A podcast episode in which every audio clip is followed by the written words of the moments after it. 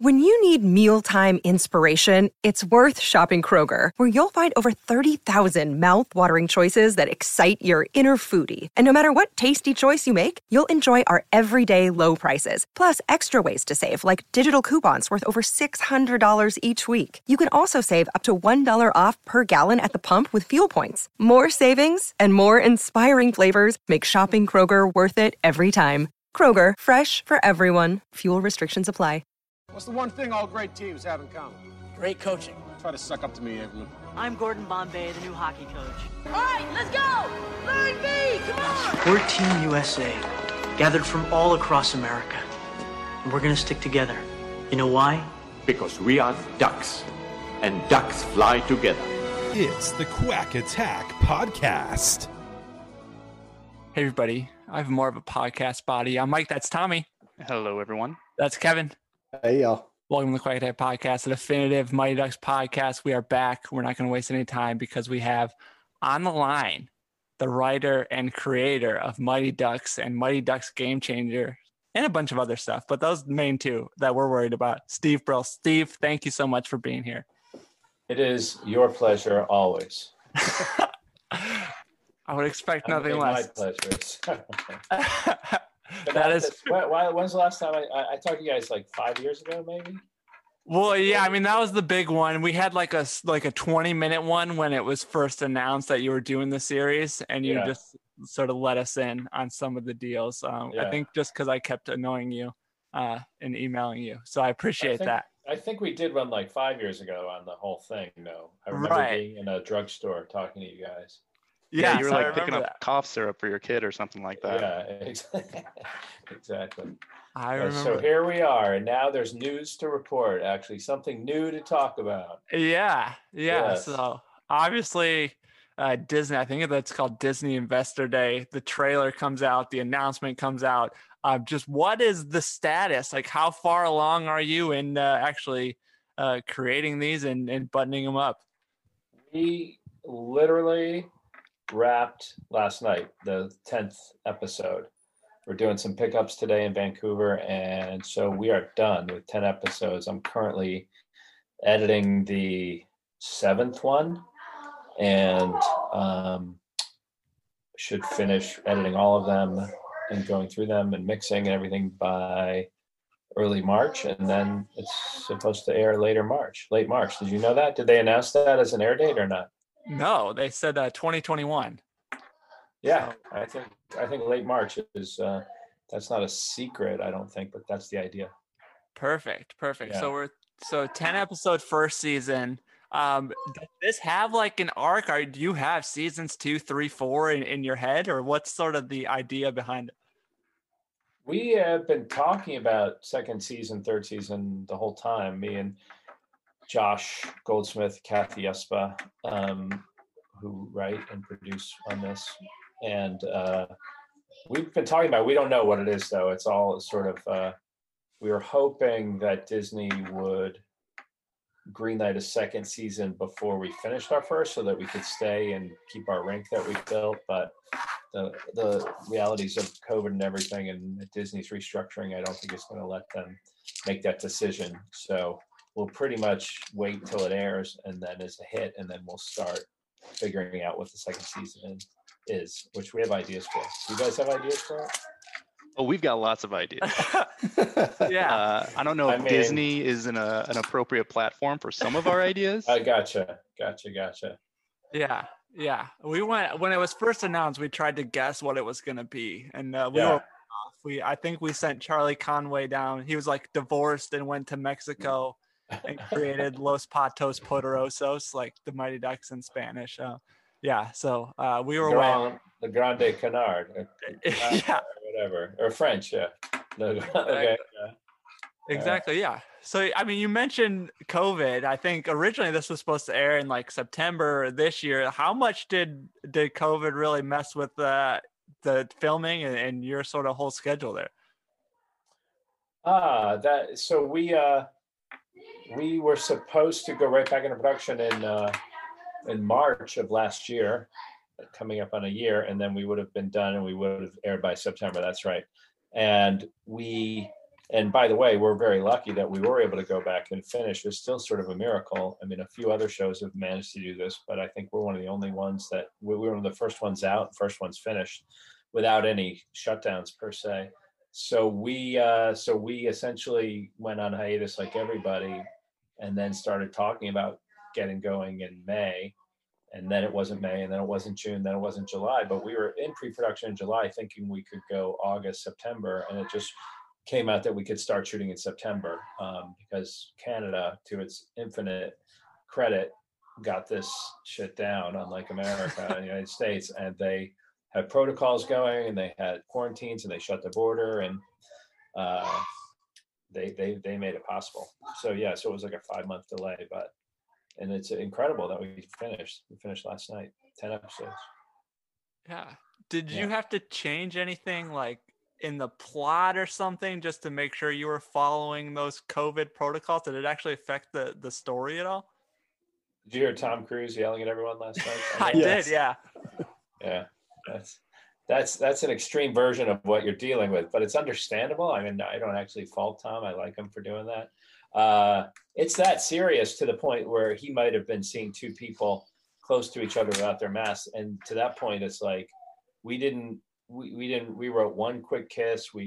People were not hugging the way they might have wanted to. But in my episode, you don't know about my episode, but every time someone would hug was like a big deal, or anytime people touched, and anytime they interacted in a small room, like the locker room scenes had to really be thought out and shot differently because we couldn't have all the kids in small spaces. It was all about small spaces, unventilated sort of sets. So we had to sort of accommodate that in the writing and the production design to alleviate any of that. And it was crazy. I mean, it was like the stand-ins had to leave, then the actors had to come in, and had to be sanitized, and all these protocols, which worked.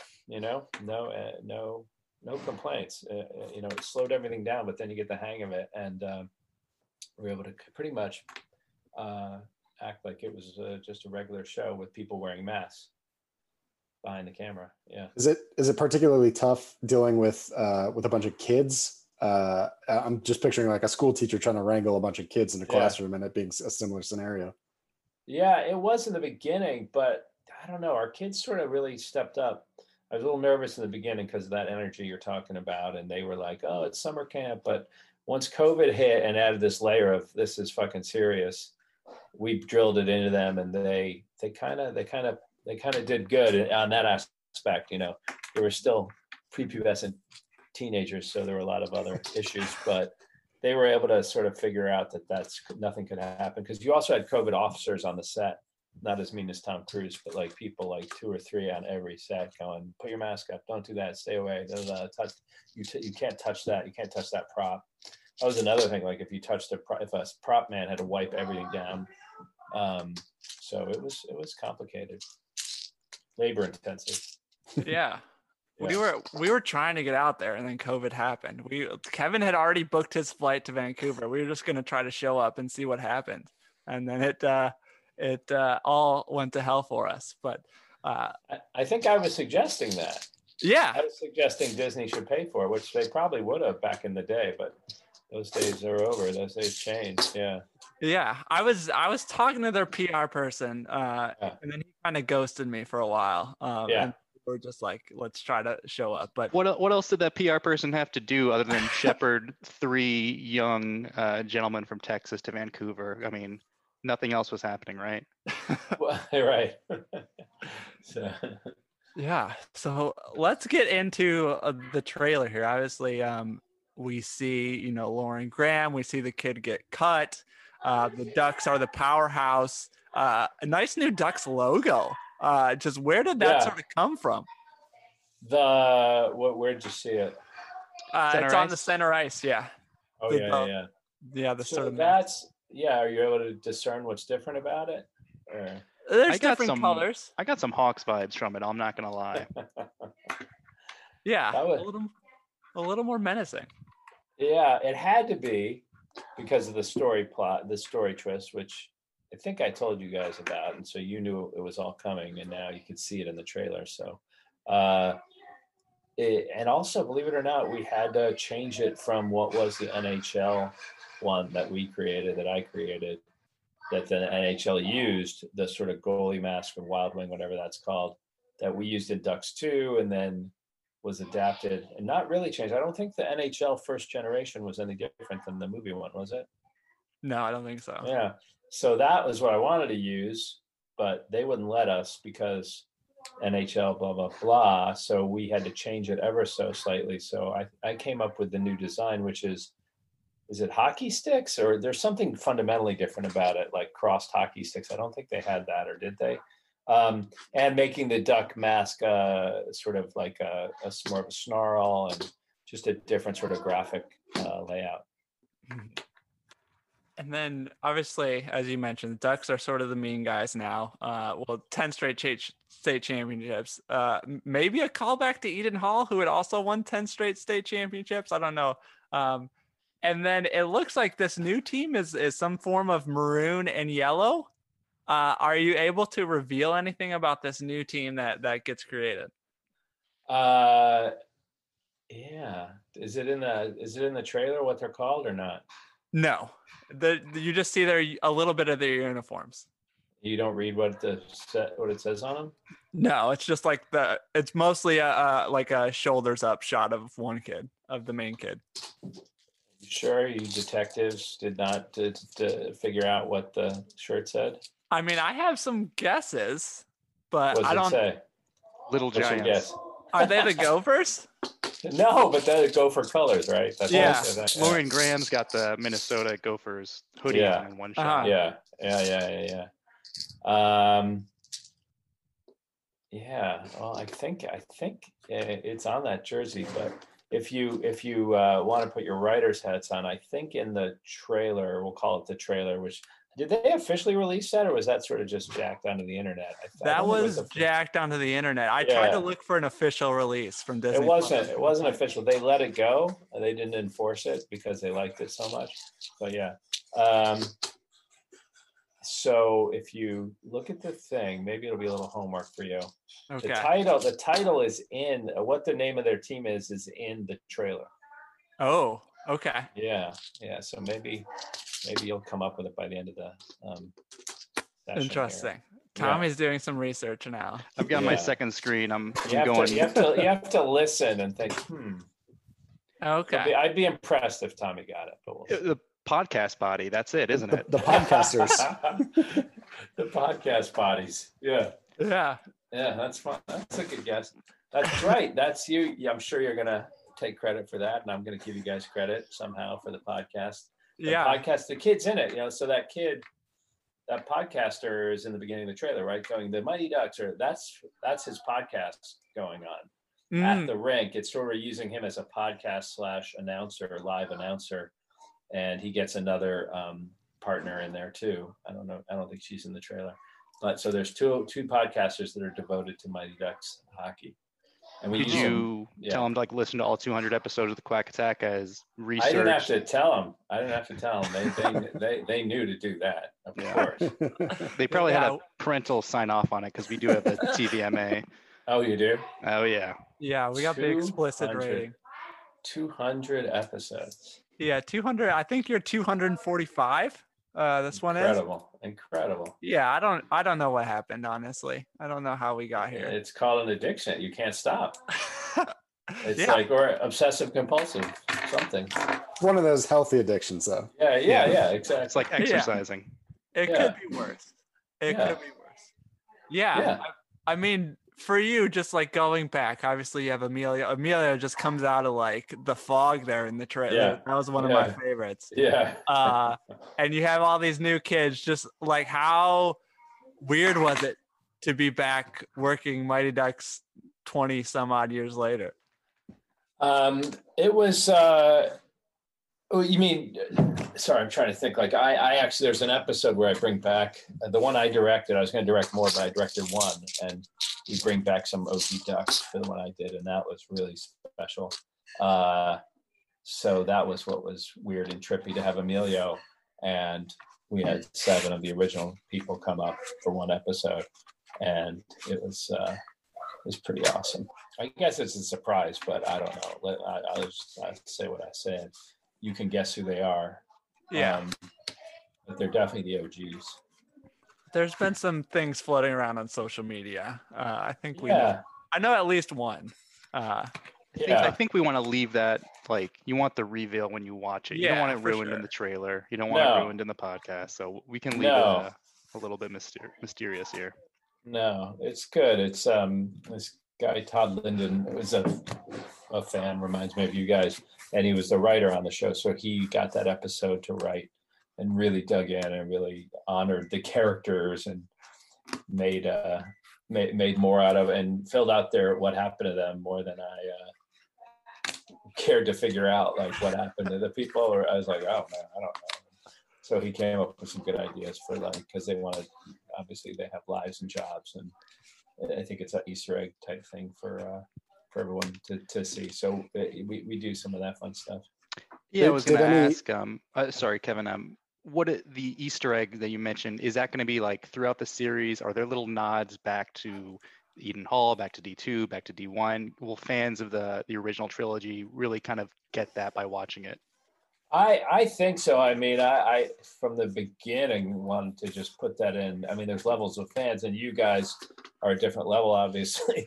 But so you guys will be dissecting things that will probably go past people, but certainly every opportunity and every reality to address and refer back to one of the movies is there. There's no like ignoring of the reality we created in those movies. So, so for example, I think every episode has at least something interesting that ties back, particularly because Emilio is the main character, and obviously his whole story reflects backwards and forwards.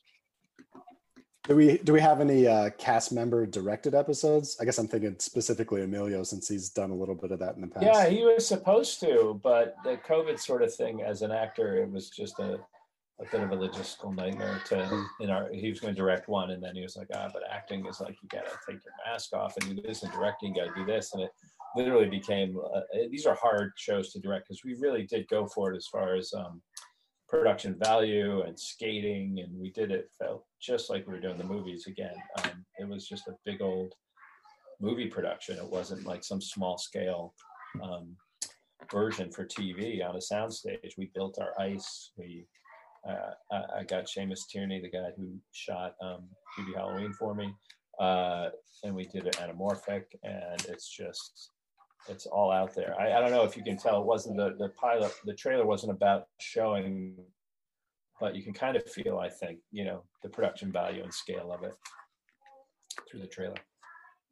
Now in the original, everyone we talked to, the actors said, you know, they lied and said they could play hockey, they knew how to skate, and then y'all showed up and no one knew how to skate. Was that a similar type deal this time, or did we have a little more experience going on? For the actors who got cast? Yeah. Well, the main kid, Brady, he was a pretty good little athlete, and he picked it up and got into it. So he's able to do most of the skating. He's the kid from Good Boys, Brady Noon. Mm-hmm. You see him in the trailer. He does most of his own skating. He's a good little New Jersey kid who grew up on skates a little bit. And then a couple of the other ones couldn't. A lot of them couldn't, but... at all. They didn't lie, because I was pretty onto it in the auditions. I was like, you know, we're going to catch you immediately, so don't lie. And are you athletic or not? I mean, the one kid, the goalie, did they show the goalie in the trailer? I think they show the face, and just because I'm a weirdo, I'm pretty sure I know who it is, but they don't sort of show that this kid is the goalie. Okay, who is it? It's the one kid who was on America's Got Talent. Yeah. Luke Islam. I mean, that's public record. I mean, he's been cast. So yeah, Luke Islam, man. And he weirdly looked like Goldberg when we cast him, and now he's grown up. His kids grow in this period so much. I don't think it's as much. And we didn't cast him because he looked like Goldberg, but he's quite a talent. He couldn't skate at all, and he was not athletic at all, and. But by the end, he's out there doing it himself. The kids all sort of learn to skate, and then it's funny. If you're athletic and you put all those pads on, you can just but you sort of feel fearless, and the arc, the learning curve for the kids skating, it's really kind of quick and amazing. And by the end, a lot of them are doing pretty much their own stuff. The funny thing is we have one kid who's supposed to be the worst skater on the team, but a really good looking kid. He's in the Toronto Maple Leaf. He's from Canada, so they recruit him because he comes to the neighborhood, and the moving band comes out and they're like, guys, where are you from? He's like, I'm from Canada. And he has these vipers as they're unpacking the moving thing, and they're like, oh, and he's wearing a Maple Leafs jersey, and he looks like Guy Lafleur or something, a young Guy Lafleur. And they're like, yeah, we got to get him, and they get him. And of course, not very good. And that kid himself was a Canadian who looked and played and was a great skater. And he had to play that he couldn't skate pretty much for the whole episode, for the whole season, which was funny. So you didn't bring Jack White on set to whip him into shape? We did not do Jack White, so we and Jack was great. And what's funny is a lot of the things I wanted to do would have not happened because of COVID, because we wouldn't have been able to travel Jack White or an American. We were really constrained to Canadian hires, with the exception of my episode when I brought up Ducks for actors. We pretty much immediately, when we went back, had to do everything in Canada. The coach, though, was this person we vetted and found, an ex-NHLer. Are you guys good at NHL trivia, or do you guys know all your guys? Yeah, I mean, Mike is. It's been like Dylan Playfair. Is that who you're talking about? No, it's not Dylan. Dylan's in it. Dylan's an actor. Yeah. From Letterkenny. Yeah, uh-huh. That's why that Dylan's in it, because I love Letterkenny so much. And his dad is, Dylan's dad is, and Dylan's uncle were pros. And his dad is a coach on the Oilers. But no, it's Dave Tomlinson. Remember that name? It sounds briefly familiar. I think it's a little before my time. Well, I mean, there is no your time. It's hockey trivia. I mean, fair. Dave Tomlinson, I happen to have remembered, weirdly, he had you'll look him up, a Canuck, sort of a grinder type, and he was in Canada, and he was the perfect guy to do the Jack White role of coach, because that role also is like hockey choreographer, getting the doubles, getting, you're in charge of this huge department. And it's like being the coach and the teacher, and so he's the behind the scenes heart and soul of it. Yeah, Dave Tomlinson. We also got a few, and I also got calls. It was so sad I couldn't do things like Brad Marchand called and wanted to be in it, and Chara wanted to be in it. And that's hilarious. They, even though they were Canadian, they weren't, and we couldn't bring them in quarantine. They were in the United States when we wanted them, and. But we have one NHL cameo, which is good for some people. We'll see. Yeah. If you even care or recognize them, I won't tell you who it is. Okay. Well, that's another Easter egg for us to find. All right. Well. Yeah. There's levels of that too. Yeah. So we put out a call to the Quackalites about what questions they had for you. Okay. So Kevin, do you have those ready? Do you have any questions that you like that we can float out to Steve here? I'm not gonna lie, I'm a little unprepared. Do you have a few? Sure. Well, first of all, this guy Air Lemaire, he just says, just tell him that I love him and thank you. Okay. Yeah. So Eric Lemaire. Yep. Yeah. A lot of questions about cameos. From @AKD_56, will Frank Huddy make a return in the new series? Son of a bitch, man. He was gonna. he had a whole thing, and I was gonna set him up, and I was there, and it was in the episode I was directing. But believe it or not, it's pretty boring. But I just assumed, I wrote myself the role, I did it, and then like 3 days, and I got costume fitted. And 3 days before, they told me, you're not cleared as an actor. It's like a whole thing as part of the deal. Like, I'd be taking a job from, I didn't clear it ahead. I didn't have a work permit as an actor. I thought my work permit as producer and director would work for everything. And they said no, and they were really serious about it. So Frank Huddy was shut down. I didn't give the role to anyone else. He'll be there, though, in season 2. No matter what. Okay. Yeah. Would it be that you were taking a role from a Canadian actor? It was, yeah. I mean, essentially, we didn't make a deal. Everything would have been an exception, and I didn't give myself a good part, a big part, but yeah, I couldn't prove that was essential. Yeah, we had something with my work where we couldn't get our American into Canada because they thought that a Canadian should be doing that job. I have a quick question. Has Emilio finally learned how to skate? That is a load. You'll have to ask that in a different way. All right. I guess we'll just have to bring him on for maybe episode 250. Yes, you got to try. Go get that white whale, man. Have you tried? His PR people just said that he's not doing interviews at this time. I'll get him to do one. Okay. There you go. That was a couple months ago. That was like the height of COVID when no one was doing anything, and I thought I had a shot. I'll make him do it. Make him do the press rounds. The press rounds for sure, where you guys have to you have to do it. You'll say, okay, I want LA Times and New York Times, Quack Attack. Yeah. Those are the big three. Everyone knows them. Yes. Well, I think he must know about you. I'm sure I've talked about it and he knows. He's probably blocked us on Twitter, I'm sure. Yeah. Well, he doesn't do Twitter, he said, because there was something about it. And he's like, I'm not on Twitter since I famously created a war. I don't know. During the Mighty Ducks playoffs, remember he was texting or mocking Chicago or somebody. He was like, really? What was it?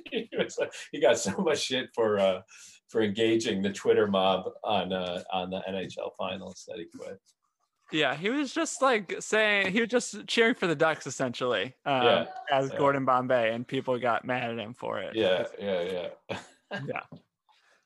Let's do maybe one more, maybe two more. At I Am Chef Jojo, will Eden Hall Academy play a role in the new series, especially with its name change at the end of D3? Wow, that's a good question. Well, Eden Hall is not a part of season one. I could see him coming back for 2 or 3 because just like in the same arc of the movie series, like these kids are they're the 8th grade, middle school, and then 9th grade would be Eden Hall. So by next year, they could easily have Eden Hall connections. Interesting. And then I've got one, Mike. Okay. So this one comes from Nigel, who's at 28_8 KBPS tweets on Twitter. And I have a kind of a spin on this as well. Nigel's question is, will Scott White show up in Game Changers? Will he be Gunner or Scooter, or are they the same person? And then my add-on question to that is, were you able to squeeze out another role for Scott White? That's funny that you say that. And sadly, it's the same problem. Like I ran into him while we were shooting on the lot at Sony, while we were writing. And I was like, holy shit. And I'd always wanted to put him in, but I couldn't get him to Canada. I couldn't get anyone to Canada. And that was something we knew early on. So the idea of writing for him to come up, I couldn't do, but I will in season 2. So in season 2, will he be an entirely new character to keep the team going? Or? I'm pretty sure. I think so. I mean, now I'm trying to think, that was there an opportunity? And no, he would have had to stay up there the whole time. Well, he's got to have a name that's like, so he was Gunner, he was Scooter. Yeah. Now he's got to be like Jumper or something like that. Jumper. He's like a basketball coach who wants to coach hockey.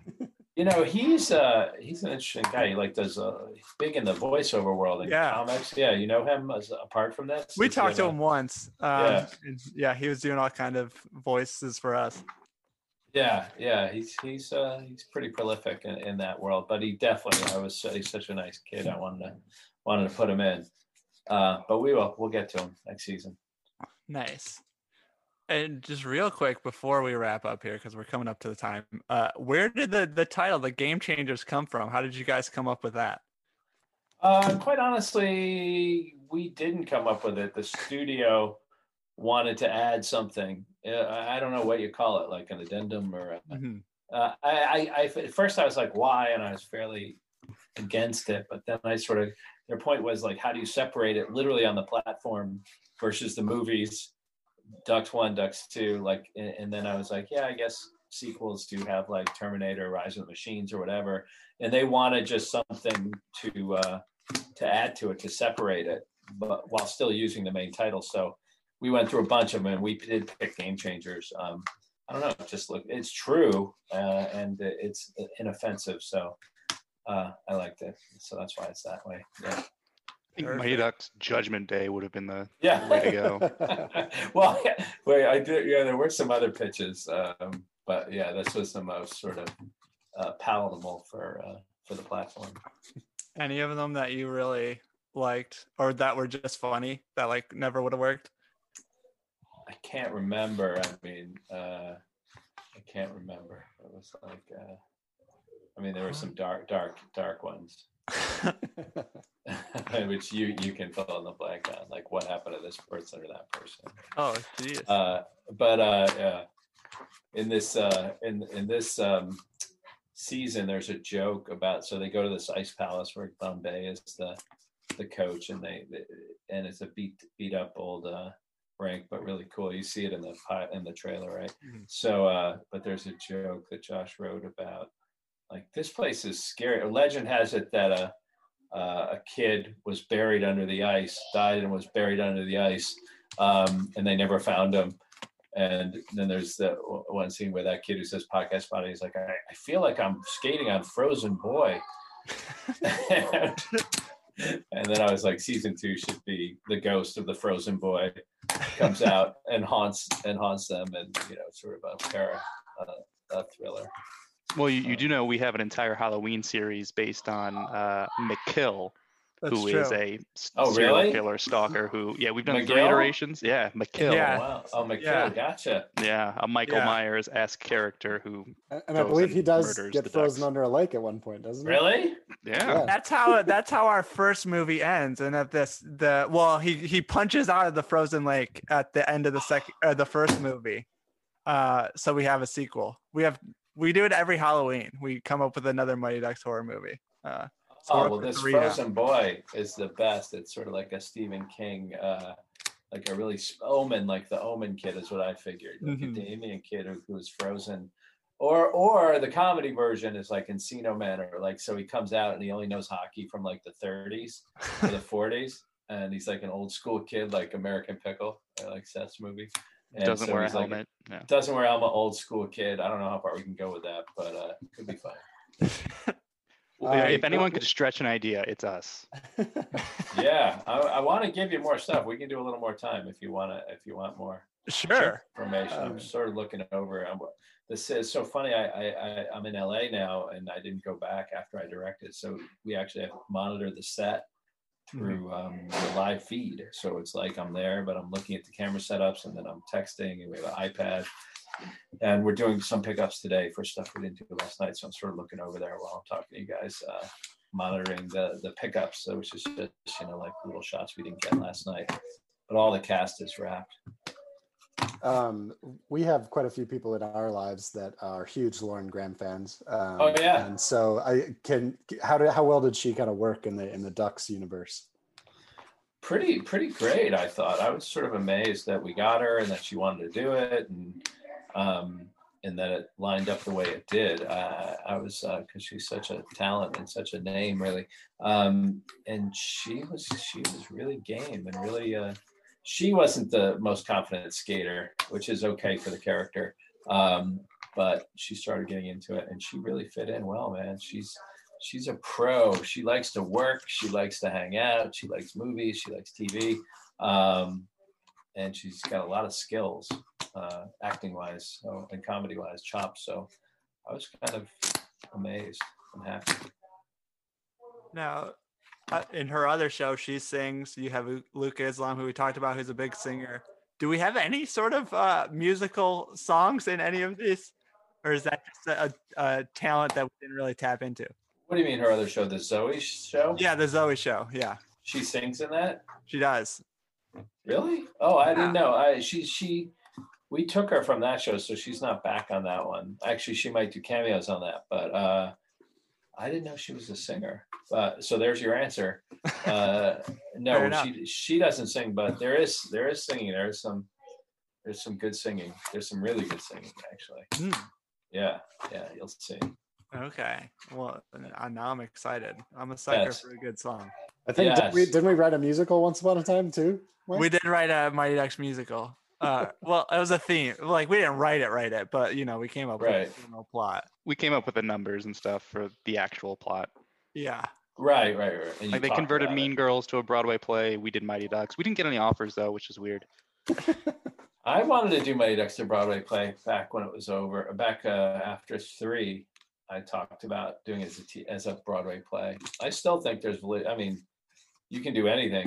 I mean, obviously, and this was back in the day before they'd done tons of movies, Lion King and stuff like that, and Aladdin had just sort of done Broadway. But I was like, they did a show called Starlight Express on roller skates. I was like, why don't we do ducks like kids on ice skates? We could do it on a big stage and choreograph it and do fake ice or roller skates with rollerblades, you know, with like fake ice blades on the outside of them. And I talked about it a lot, but it didn't get done. Did it get anywhere, or was it just sort of dead on arrival? Like, how far along? I never pitched it. I just sort of talked about it with one of the producers from the first movie, because Disney was sort of was in that business. They had done, and I was just conceptualizing, but we never pitched it. Or maybe he went in and said, "How about this?" And they stiff-armed him. But it's always worth if you got a good one, let me know, man. Broadway in three when Broadway comes back. Yeah. I know in the lead up to this, and correct me if I'm wrong, Mike, but I believe it was Adam F. Goldberg when we were kind of talking about like the rebirth of the Mighty Ducks. He had kind of talked about how, I think it was him that said he'd like it to be kind of in the Cobra Kai reboot realm. What's your take? How do you feel that? Do you think it kind of aligns with that kind of world, or? I think it does. It only in that I really, and I don't. I'm very careful not to like. Everyone's influenced by everyone, but I watched some of the Cobra Kai's like 3 years ago when it first came out because everyone said it was really good, and I thought, oh wow, this is really good. Just by the way they sort of created the world that was connected to the movies but was new and had new takes on stuff, and I used that as like, oh, they did it, we can do it. Early on when I was developing the show, so I definitely whatever magic they, and then I didn't watch anymore because I didn't want to take plot points or go, oh yeah, they had this person defect and that, which I'm sure there's crossover. I'm ignorant of how much literal crossover other than, you know, sort of the way they were able to accomplish it. So I think I immediately recognized that as a successful adaptation and took what I could from watching a couple episodes of it years ago. I have a question about something we saw in the trailer. What can you tell us about this pretty boy coach of the Ducks that we see in the first, you know, 10, 15 seconds, who I guess has a cutthroat attitude? Dylan? Yeah, is that who it is? That's Dylan Playfair. Are you guys not Letterkenny fans? I've not seen it. I know about it. I've not seen it too much. I'll watch it. That'll be my homework. By the next time we talk to you. None of you. Tommy, Kevin, Mike. No one is Canadian. They don't allow those shows in Texas. They think it'll. Yes. Excuse me. We'll all start asking for universal health care and things. I don't want that. I mean, it has a huge hockey subplot. It's Canadian. It's so awesome. I can't. I'm fairly disappointed, you guys. It's on Hulu. It's the most bingeable thing you'll ever see. It's the funniest show. It's the funniest writing. It might make you guys create another podcast for that. Seriously, it's that good. Okay. And it made me cast the kid Dylan Playfair out of there, and I total fanboy. The way you are about this show is the way I am about that show. And so much so that Brad Pitt mentioned it, that my friend Edward Norton wrote a thread that you can look up about Letterkenny, about how it's the greatest show he's ever seen, pretty much. And get on it. Next time you talk to me, I want you to talk about Letterkenny. So I was going to ask, go ahead. And this is kind of not so much Mighty Ducks related, but for everybody that's, you know, still quarantining out there, aside from Letterkenny, do you have any other favorite shows or TV or movies that you're watching right now that you could recommend to our Quackalites? Yeah, well, to that audience, no, I don't know. I mean, Letterkenny is definitely the only one. There's a new season dropping, and on Christmas, and then there's like 6 other seasons. 100%, that's the one. I am still watching like all the classic bullshit that everyone watches and likes. I tend to like from Queen's Gambit to Fauda. I like fucking show called Tehran. I just finished, was really good. Israeli show. What do you guys like? Anything out there? We watched Queen's Gambit. That was good. Yeah. I finally watched Watchmen, and it was awesome. Oh, yeah? Yeah. That one's great. Yep. I guess we should plug something from Disney+. Oh, is that Watchmen on Disney+? No, that's HBO. I guess you guys are rivals, but Simpsons is great. It's on, if you haven't heard of that one. Mandalorian. Is Mandalorian good? Yes. It is good. Yeah, I pitched, again, I didn't watch that, but I was like, they're making it like a movie. They're shooting at the production value. The attitude is in. So we said we want to do it like that. We're not doing like a rightly that High School Musical approach. We're going to do like a movie version of it. So that's what we attempted to do, and I think succeeded in our show. Is there quite a bit of like tug and pull involved in that, like negotiation between the studio and you? There was only, they were on board. You know, we're pitching something cinematic, you know, which is a buzzword. It's like, we were very clear that you got to think of it as a sports movie, like Mighty Ducks, like Rudy, like Hoosiers. I mean, we're going for that magic quality that is sort of identified with the music and the way it looks and the shafts of light coming through the barn. And, you know, it's just stuff that is a cinematic approach. And then by hiring the DP that I hired, I knew we'd be able to keep it that way, you know, and have it really really pop. So it wasn't a pull, it's only a money thing. Like they're like, how much are those cameras cost? And we're like, and we just had to keep negotiating to for the tools that would make the look possible. And they were into it, and they're into it. I mean, I think with premium, what we call this premium programming, you know, it's like they're not as worried about commercial breaks or keeping people the way it used to be. So they get that what actually, and it's interesting because you talk about all the quality shows we just talked about. If you make a good show that looks like a movie, people will watch it and binge it. They are responding. The fact that Queen's Gambit is such a hit, it's the most elegant, well-shot, well-crafted show. It's nothing like a TV show. And that's sort of a change that I think is happening where that approach is being honored and approved, and hopefully we're more in that camp than like a, you know, a programmer or entertainment. Yeah. So what happens to this rink that you built now? That is a sad thing. I think it's got to go. Oh, really? They just tear it all down? It melts first. You don't tear it.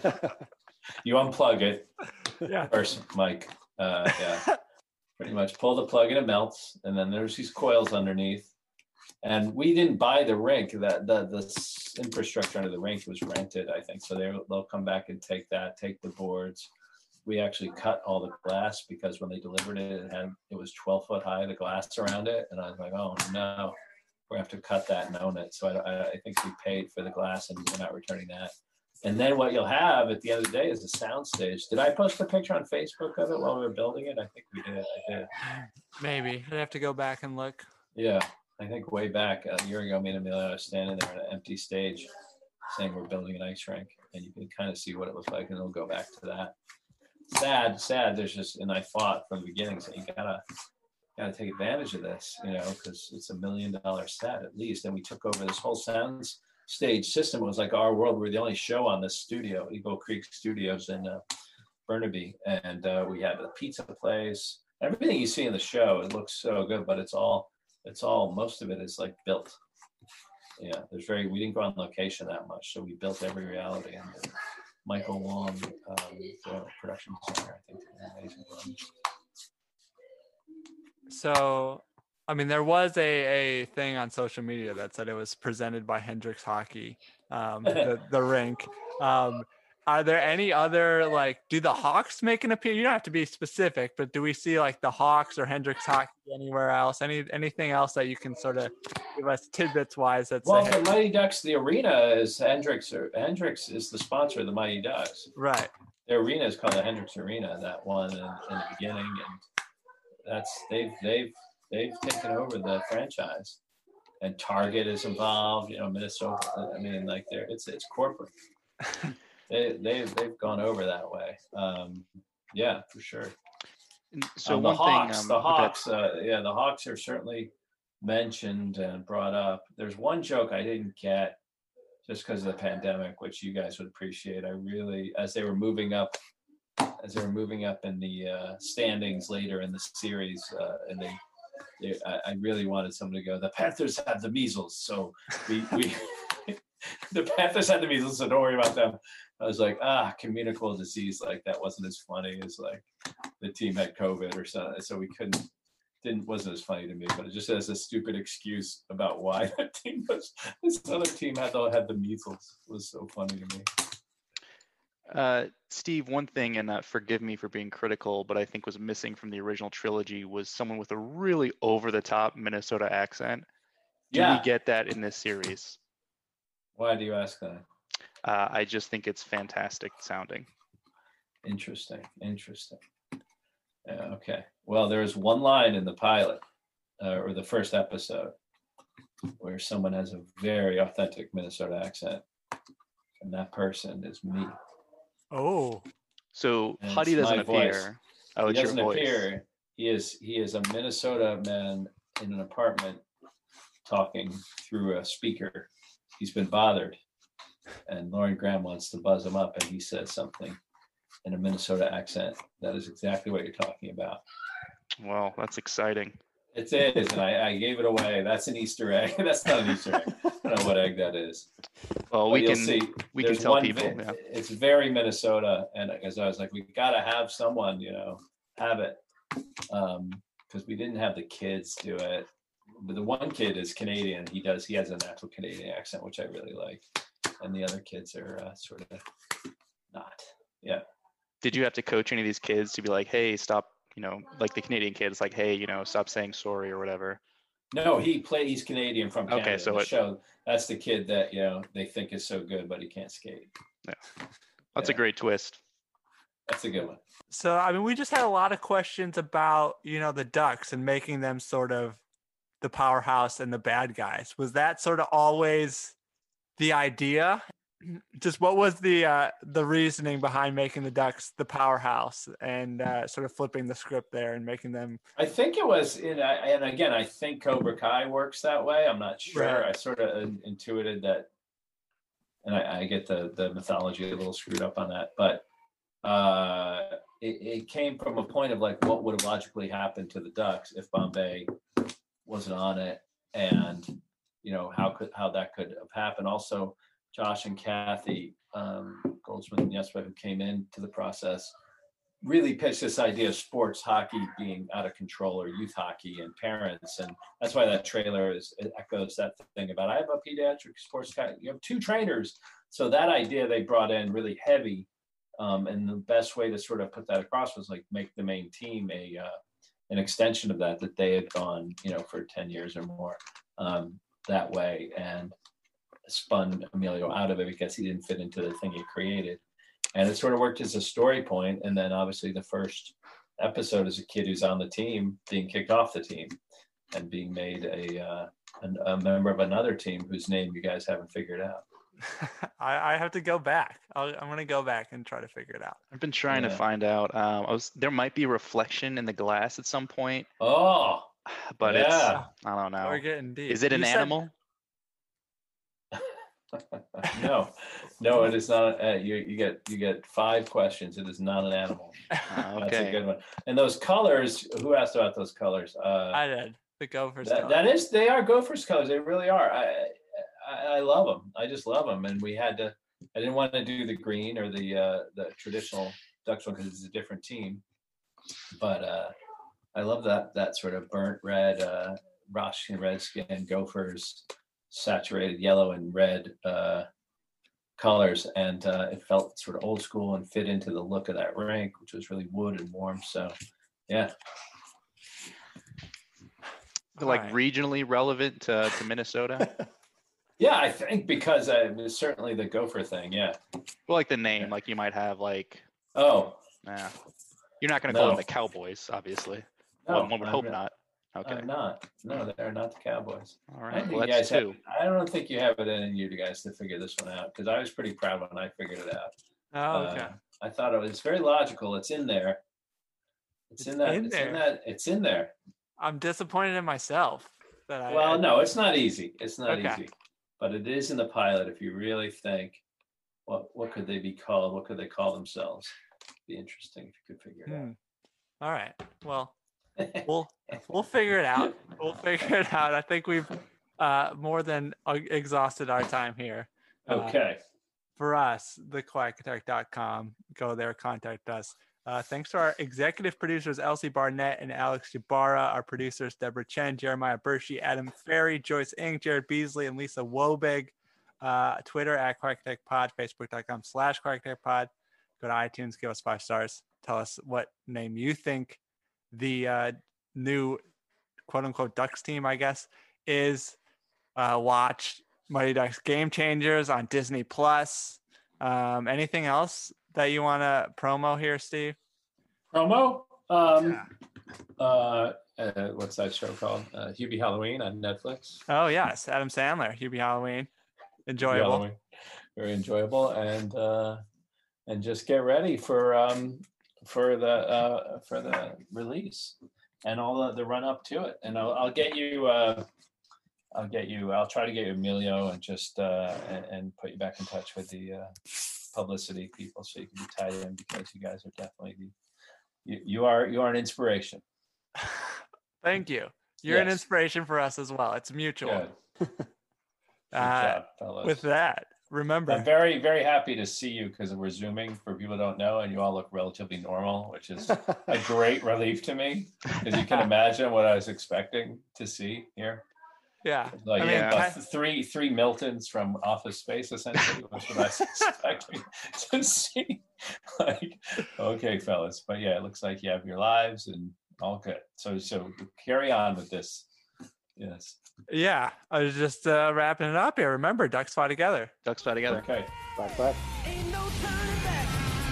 Got to be the manager. The quick, take you back. Jack, ooh, yeah.